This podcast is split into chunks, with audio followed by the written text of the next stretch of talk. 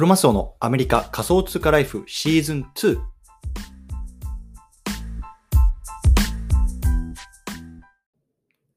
皆さんおはようございます。アメリカ西海岸在住のクロマスオです。今日は1月22日土曜日の朝ですね。皆さんいかがお過ごしでしょうか？今日も早速聞くだけアメリカ仮想通貨ライフを始めていきたいと思います。よろしくお願いいたします。さて、今日のテーマなんですけれども、今日は速報、メタバースゲームアップランドで LA 解禁が決定。こんなテーマでね、話していきたいなと思います。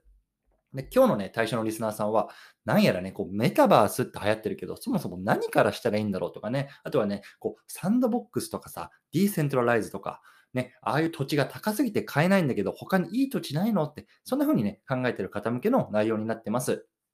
で僕自身はね、今ね、こうメタバース上のいわゆる地主ですね。まあ、メタバース上に土地を持ってるっていうことなんですけれども、ね、そんな中、こうシカゴっていうね、あのアメリカの土地がありまして、でそこでね、こう家を建ててるんですよね。そう。でね、将来的にはね、こうそこにね、こうショップとかをオープンしたいなとか思っているんですけれども、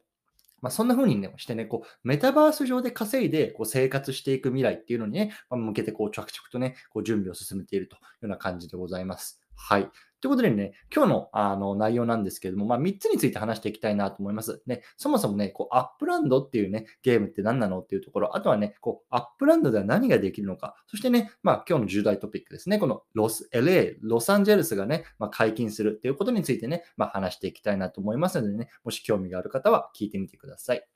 はい。ということでね、この番組ではボーダーレスに食っていくっていうのをテーマにアメリカから毎日配信しています。ビジネスや投資を通じて国境にとらわれずにお金を稼ぎ、生活していきたい方に向けて一日一つ Tips やノウハウをお届けします。仮想通貨や NFT、メタバースっていうのを中心に株式投資や不動産投資、副業などについても語っていきますので、興味がある方はぜひ登録をよろしくお願いいたします。はい。じゃあね、あのまずね、あのいつも通り今日、早速背景から話していきたいと思うんですけども、ね、冒頭でも言ったようにね、こうメタバース、もう本当一つのバズワードになってますよね。流行ってますと。うん。でもね、こう僕自身もそうだったんですけれども、こう何からね、あのやっていいかってよく分かんなかったんですよね。こうメタバース、メタバースって言うけど。うん。でね、その時にやっぱりこう自分の中でね、あのこう大事にしたしたのが、こうビジョン、まあ、簡単に言うとね、こうじゃあメタバースで何がしたいのかっていうところをね、まあ、考えたんですよね。うん。そう、メタバースで何がしたいの？これね、重要なキークエスチョンだと思うので、こう自分自身に問いかけてみてください。うん、でね、僕自身、こうメタバースで何したいんだろうな、俺はって考えたときに、やっぱりね、こう離れてるね、こう友人とか家族とね、こうメタバース空間上でこうやって会ってね、あの交流ができたらいいなと思ったんですよね。でね、まあ、僕自身はこうね、あのフィジカルにこうアメリカに住んでると。でもやっぱりね、日本に家族がいたりとか、友人がいたりとか、ねまあ、そういうこともあるわけですよ。そうやっぱりさ、今ね、こう会いたいなと思ってもね、なかなかこう会えないわけですよね。こうまあ、もちろんその距離の関係もあるしね、こうやってコロナとかになったらなかなかやっぱりね、こうお互いにこう行き来するのも難しいと。ね、そんな中で、やっぱりこうメタバース上のね、まあ、家とかでこう一緒にね、あの映画見たりとかね、飲んだりとか、まあ、話せたりしたらね、やっぱりこう心のね、距離もすごく近づくんじゃないかなと思ったんですよね。そう。そんなわけでね、じゃあそんな空間を、そんなことができるような空間をまず探そうと。うん、そしてね、自分で作ってみよう。そんな風にね、考えたときに、まあ、あのー、出会ったのがこのね、あのー、アップランドっていうゲームなんですよね。そう。そうなのでね、まあ、さっきも言ったみたいに、まずはね、やっぱりそのメタバース、メタバースっていうだけじゃなくてね、そこでメタバースで何をね、したいのかっていうのを考えてみるのがいいと思うんですね。やっぱりこれって人それぞれ違って、やっぱりね、こう自分のショップをね、メタバース上で開きたいとかね、あとはね、このね、まあ、本当にゲームの世界に住んでみたいとか、まあ、いろいろこのね、あの、モチベーションはあると思うんですけど、まずはね、そこを考えてみるっていうのがいいのかなと思ってます。はい。じゃあね、そもそもじゃあこのアップランドって何なのっていうところなんですけども、まあ、簡単に言うとね、まあ、ブロックチェーンゲームなんですよね。そう。でね、あのこのアップランドが他のゲームと違う面白いところってこう、実際の世界をベースにしたゲームなんですよ。うん。そうで実際の世界のこう土地っていうのを、まあ、メタバース空間上でこう売買して、そこに物件を建てられるわけですよね。そうなのですごくね、こう現実世界に即した、ね、空間なんですよね。で、今はね、あのアメリカだけでしか展開されてない、ね、土地がアメリカしかないんですけれども、ね、あのこれから世界展開されていくっていうところがね、まあ、一応あの公言されてます。でね、今例えばね、あのニューヨークのマンハッタンとかさ、あとこうシカゴとかサンフランシスコとかね、そういう土地がこうオープンされてるんですけれども、やっぱりさ、なかなかね、そういう土地っていうのはもうね、現実世界だともう何,、ね、何千万、何万ドルとかね、何十万ドル、何とかね、そのミリオンとかってやっぱすごく高い土地になっちゃって、なかなか買えないんですけれども、やっぱりね、こうメタバース上だと、まあね、そういう土地もまあまだ買いやすいというような感じ感じですね。そう。ね、ちなみにね、僕はね、あの、ニューヨークの方にこうブロンクスっていう地区があるんですけれども、そこにね、あの、ヤンキースタジアムってね、いわゆるでこう、あの、ニューヨークヤンキースっていう野球チームありますよね。あそこのね、こうヤンキースタジアムっていうところが、あの、あのいわゆる球場があるんですけども、そこのね、目の前にね、あの、先月ぐらいかな、あの土地を買ってみました。うん。そう。でね、まあ、もちろんヤンキースってこうすごく有名なチームですね。日本人にとっても。ね、例えばゴジラ松井とかさ、マー君とかそういうようなね、あの選手もいたと思うんですけども、ね、僕自身こう野球とかスポーツが好きなので、これね、やっぱヤンキースタジアムの前の土地にね、こう家を建てて、でそこで集まってね、こうビール飲みながら野球観戦とかね、こう家族とか友達とできたら面白いなっていう感じでね、まあ、買ってみましたと。うんやっぱりね、そういうビジョンを持ちながらね、こうメタバースっていうところに入っていくとね、まあ、あの、とっつきやすいかなと僕は思ってます。うん。じゃあね、あの、こっからね、じゃあ、あの、このアップランドでこう、じゃあそもそも何ができるのかと。で、あとはね、この LA が解禁するってどういうことなの？そこね、話していきたいかなと思うんですけれども、一回チャプターを区切ります。はい。じゃあね、そもそもこのアップランドっていうブロックチェーンゲーム、メタバースゲーム何ができるのかっていうところなんですけれども、結論ね、今のところできることってあんまり多くないんですよね。うん。そう、ただね、こう土地を売買して、そこにこう家を建てていくというところがね、まあ、あの大枠になっていて、正直ね、まあ、ゲームとしては全然思んないんですよね。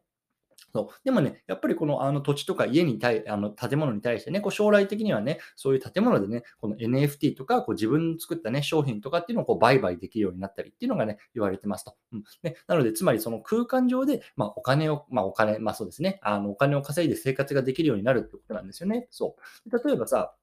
あの、そういうね、時に自分でこうカフェみたいなね、場所を作って、それをね、こうてあの開放することで、そこにね、まあ、来て集まる人たちからね、こう場所代をもらってみたいな、ね、そうそういうこともできるだろうし、まあ、そこでね、やっぱり稼いで生活するっていうあのことができるようになるんですね。そうでねやっぱりここにはね、その国境って関係ないわけですよね。ね日本だ、アメリカだ、ドイツだね、あのオーストラリアだ、そこにね、もう全然国境も国籍も関係ないと。まさにね、あのボーダーレスっていうところでね、すごくね、まあ、僕はここに期待して、今こういうところに、まあ、あの投資しながらこう遊んでるっていうような感じです。はい。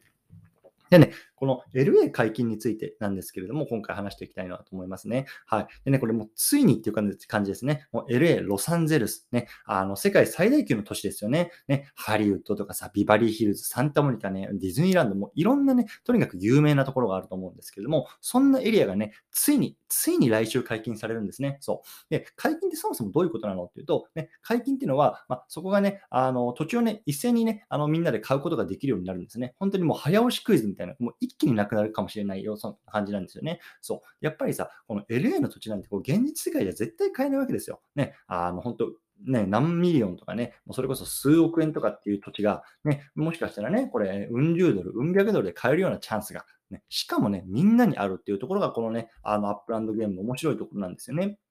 そう、特にね、あのーこれから始める人、ね、新しい人向けにはね、あの、FSA っていうね、もうこう優先的にこうそう土地を買えますよっていうような権利がもうそもそもついてるんですよ。そう。なのでね、もうこれから始める人っていうのはね、もうね、来週ね、あの、この LA 解禁っていうのは非常にチャンスかなと思います。うん。で、LA って言ってもね、やっぱりね、大きな街なんですよ。そう。でね、広いので、やっぱりね、こう南北に分けてね、2回に分けて、あの、この土地を解禁っていうのがね、あの、開催されるみたいですね。うん。で、1回目っていうのが、いわゆる LA の南部の方。ね。で、これがね、まあ、アメリカ時間の1月27日木曜日ですね、の8時から。うん。で、日本時間で言うと、まあ、27日のまあ25時ね。あの結構きつい時差だと思うんですけども、そこに開催されますと。うん、でね、2回目がま北部なんですけども、これはね、大体この、あの今のところ未定なんですけれども、まあ、最初のね、あのセールから1週間後ぐらいって言われてるので、まあ、2月の頭ぐらいかなと僕は思ってます。うん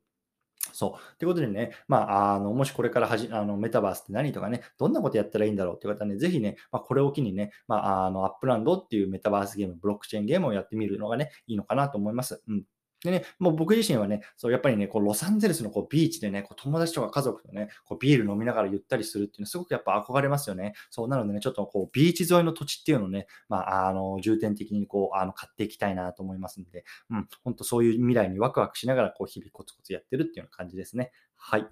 ことでね、最後まとめていきたいと思います。ね、今日はね、速報、メタバースゲームアップランドで LA 解禁が決定。こんなね、テーマで話してきました。うん。そもそもアップランドって何なのっていうところ。ね、アップランドってそもそも何できんのとか。あとはね、こ LA 解禁っていつなのとか、そういうテーマはね、話してきました。うん。もしね、あの、興味がある方はね、